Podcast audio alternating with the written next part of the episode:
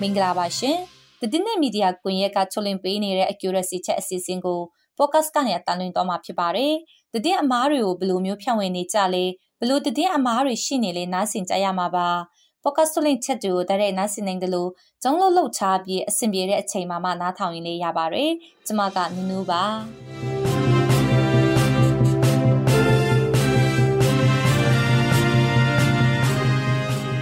ဒီနေ့ဖြစ်ပြမယ့်တဲ့အမားတွေကတော့ PDF တွေကို KIA ကမလို့ချင်ဘူးဆိုတာနဲ့အင်ပြန်ရင်တပ်ပစ်မေလို့ KNU ကချင်းချောက်ကြောင်းတဲ့မှာဖြန့်ဝေထားတဲ့အကြောင်း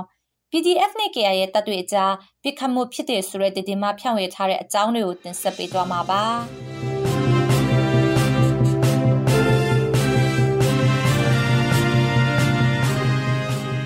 ပြည်သူ့ကာကွယ်ရေးတပ်ဖွဲ့ PDF တွေကိုကချင်လွတ်လပ်ရေးအဖွဲ့ KIA ကလက်မခံချင်တော့ဘူးဆိုတာနဲ့ PDF တွေအိမ်ပြန်ရင်တပ်ပစ်မယ်ဆိုပြီး ကရင်အမျိုးသားအစည်းအရုံး KNU ကချင်းချောက်ထားတဲ့ဆိုတဲ့တည်င်းမှာ post တစ်ခုကိုစစ်မှန်စောဆိုတဲ့ Facebook အကောင့်ပိုင်ရှင်ကနိုဝင်ဘာလ9ရက်နေ့ကတင်ထားပါတယ်။စစ်မှန်စောဆိုတဲ့ Facebook အကောင့်ပိုင်ရှင်က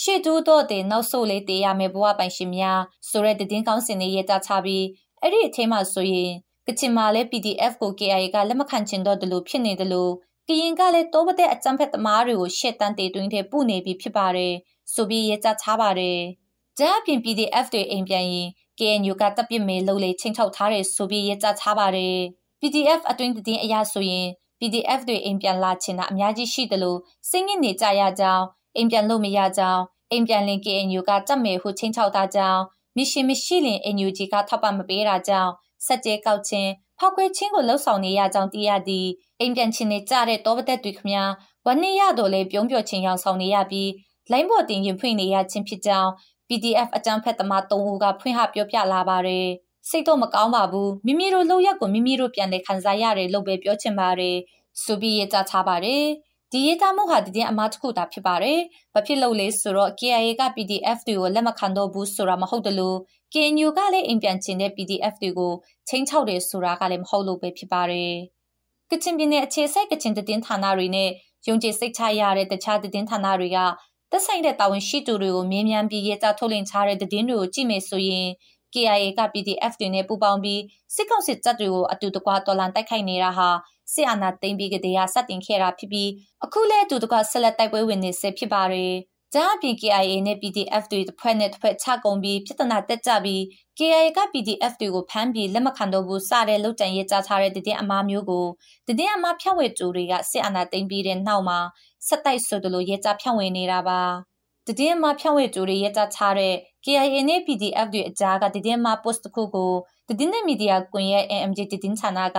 2020ခုနှစ်မတ်လအတွင်းကစစ်စစ်ထားတာကိုကျမတို့ရဲ့တည်င်းဌာနရဲ့ website နဲ့လူမှုကွန်ရက်စာမျက်နှာမှာဝင်ကြည့်လို့ရပါတယ်။နောက်ပြီးတော့ KNU ကထွက်ပြေးတဲ့ PDF တွေကို KNU ကပြစ်တက်ဖို့အမိန့်ပေးထားတဲ့ချင်းချောက်တဲ့ဆိုတဲ့ရေးကြမှုဟာလည်းအခုမှမဟုတ်ပါဘူး။ဆရာနဲ့တင်ပြီးတဲ့နောက်မှာတော်တော်များများတွေ့လာရတဲ့တည်င်းအမ post တစ်ခုပဲဖြစ်ပါတယ်။ ချက်ပြေးတဲ့ PDF တွေကို KNU ကပြစ်တက်ဖို့အမိန့်ပေးထားတဲ့ချင်းချောက်တဲ့ဆိုတဲ့တည်င်း post ဟာတည်င်းအမဖြစ်ကြောင်းတည်င်းနဲ့မီဒီယာကွန်ရက် NMG တည်င်းဌာနက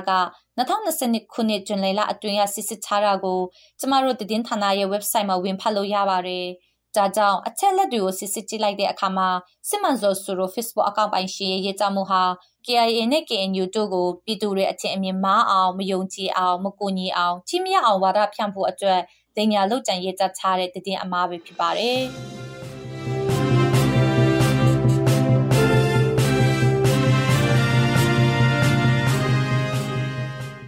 ကချင်လွတ်လပ်ရေးတမတော် KIA ရဲ့တမဟာငါမုံဆိုင်ရမှာ KIA ရဲ့တပ်ဖွဲ့ဝင်တွေနဲ့ PDF တပ်တွေအကြားပစ်ခတ်မှုဖြစ်ပွားခဲ့တဲ့ဆိုတဲ့သတင်းမှတစ်ခုကိုမြန်မာ News Facebook စာမျက်နှာမှာနိုဝင်ဘာလ၄ရက်နေ့မှာတင်ထားပါတယ်။မြန်မာ News Facebook စာမျက်နှာက Breaking News ဆိုပြီးအခုလိုရေးသားထားပါတယ်။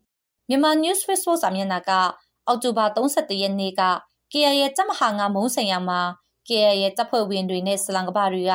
PDF အဖွဲ့ကိုတမတော်နဲ့ဆက်သွယ်တဲ့ဆိုပြီးဆွဆွဲပြောဆိုခဲ့ရမှာ KIA နဲ့ PDF တပ်ဖွဲ့ဝင်တွေကြားပြစ်ခတ်မှုတွေဖြစ်ပေါ်ခဲ့ပါတယ်။ KIA တပ်ဖွဲ့ကောင်းကြီးပိုင်းတွေကလေကြောင်းပြစ်ခတ်မှုကြောင့်တည်ဆုံရခြင်းရဲ့တည်ရခါဟာ PDF အဖွဲ့ချေကိုစိတ်ဝင်နေတဲ့စစ်တပ်တရှူတွေကြောင့်လို့ပြောဆိုပြီးစကားများရမှာ KIA နဲ့ PDF များကြားပစ်ခတ်မှုတွေဖြစ်ပွားခဲ့ပြီး တေဆုံးတန်ရာရရှိမှုများရှိက PDF ကောင်းဆောင်အချို့ကိုဖမ်းဆီးထားလိုက်ကြောင်းသိရှိရပါတယ်ဆိုပြီးရေးကြားထားပါတယ်။ဂျာပြင်ကရရဲ့အရာရှိစုတို့တူဦးရဲ့ပြောကြားချက်ဆိုပြီးတော့လေအခုလိုလေထိတွင်ရေးကြားထားပါတယ်။ငါတို့ဘာရနေတော့ကလေရင်ဆိုတာမမြင်ဘူးဘူးတခါမှလည်းတိုက်ခိုက်တာမခံရဘူး DPDF ဆိုတဲ့ကောင်တွေရောက်လာမှလေရင်နဲ့ခဏခဏပြစ်ခတ်နေရတယ်ဒီကောင်တွေလေတက်ကုန်မြေပုံညွှန်းပေးနေတယ်ဆိုပြီးရေးကြားထားပါတယ်။ အဆိုပါရေးကြားမှုဟာတည်င်းအမှားတစ်ခုသာဖြစ်ပါတယ်။ဘာဖြစ်လို့လဲဆိုတော့မိုးဆိုင်ရာမှာ KIA နဲ့ PDF တပ်ဖွဲ့တို့အကြားပြစ်ခတ်မှုဖြစ်ပွားခဲ့တာမရှိလို့ပဲဖြစ်ပါတယ်။တကယ်လို့တာ KIA နဲ့ PDF တွေကြားပြစ်ခတ်မှုဖြစ်ပွားခဲ့တာမှန်တယ်ဆိုရင်ကချင်လူမှုအတိုင်းဝိုင်းကြားမှာပြစ်ဆိုမှုတွေဟာကြည်ကြည်လောင်လောင်ထွက်ပေါ်လာမှဖြစ်ပေမဲ့အခုချိန်ထိတော့ဒီကိစ္စနဲ့ပတ်သက်ပြီးဗာပြောဆိုတာမှမကြားရပါဘူး။ကျန်းပြည်ယုံကြည်စိတ်ချရတဲ့ကချင်ပြည်နယ်အခြေစိုက်ကချင်တည်င်းဌာနတွေနဲ့တခြားတည်င်းဌာနတွေက KIA နဲ့ PDF တွေကြားပစ်ခတ်မှုဖြစ်ပွားခဲ့တာမှန်တယ်ဆိုရင်တည်င်းရဲသားကြမှာဖြစ်ပေမဲ့ဘယ်တည်င်းဌာနကမှတည်င်းရဲသားချတာမရှိပါဘူး။ကချင်ပြည်နယ်အခြေစိုက်ကချင်တည်င်းဌာနတွေဖြစ်တဲ့ The 74 Media နဲ့မကျင်းသား channel တို့ရဲ့ Facebook page တို့မှာလည်းဝင်ကြည့်လို့ရပါတယ်။ဒါအပြင် KIA ရဲ့အရာရှိတူဦးရဲ့ပြောဆိုချက်ဆိုပြီးရဲသားချတာကိုကြည့်မယ်ဆိုရင်လေ KIO KIA မှာစီးရဲနိုင်ငံရေးနဲ့ပတ်သက်လို့ ဘူမိုးကြီးနိုဘူးကလွဲရင်ဘဒုကမှတည်င်းဌာနတွေကိုဖြည့်ချခွင့်ပေးထားတာမရှိသလိုတမိုးတသားတွေကိုလည်းစီးရဲနိုင်ငံရေးတွေနဲ့ပတ်သက်ပြီးအပြင်ကိုပြောဆိုခွင့်ပြုထားတာမျိုးမရှိဘူးလို့သိရပါတယ်။ဒါပေမဲ့မြန်မာ News Facebook စာမျက်နှာကတော့ KIA အရာရှိတူဦးဆိုပြီးတည်င်းရင်းမြအတူကိုဖန်တီးပြီးရေးကြားထားပါတယ်။ဒါကြောင့်အချက်လက်တွေကိုတိုက်ကြည့်လိုက်တဲ့အခါမှာမြန်မာ News Facebook စာမျက်နှာရဲ့ရေးကြားမှုဟာ KIA နဲ့ PDF တွေကိုရန်ကြိုက်ထားတဲ့အပြင်တော်လိုင်းရဲ့အဖွဲ့အစည်းတွေကြားမှာဖြစ်ပွားတာမရှိတဲ့တည်င်းတွေကို ဖြစ်ပွားနေတဲ့ပုံစံမျိုးနဲ့ပြည်သူတွေဝါဒဖြန့်ဖို့အတွက်ရည်ရွယ်ချက်ရှိရှိလုပ်ကြံဖန်တီးရေးကြားထားတဲ့တည်င်းအမားတစ်ခုသာဖြစ်ပါတယ်။ KIA နဲ့ PDF တွေကြားပြစ်ခတ်မှုဖြစ်ပွားခဲ့တဲ့ဆိုတဲ့တည်င်းအမားကိုမြန်မာ News Facebook စာမျက်နှာပြင်စစ်တပ်ထောက်ခံသူတွေနဲ့တည်င်းမှဖြန့်ဝေနေသူတွေတော်တော်များများကထပ်မံကိုယူပြီးဖြန့်ဝေနေကြပါတယ်။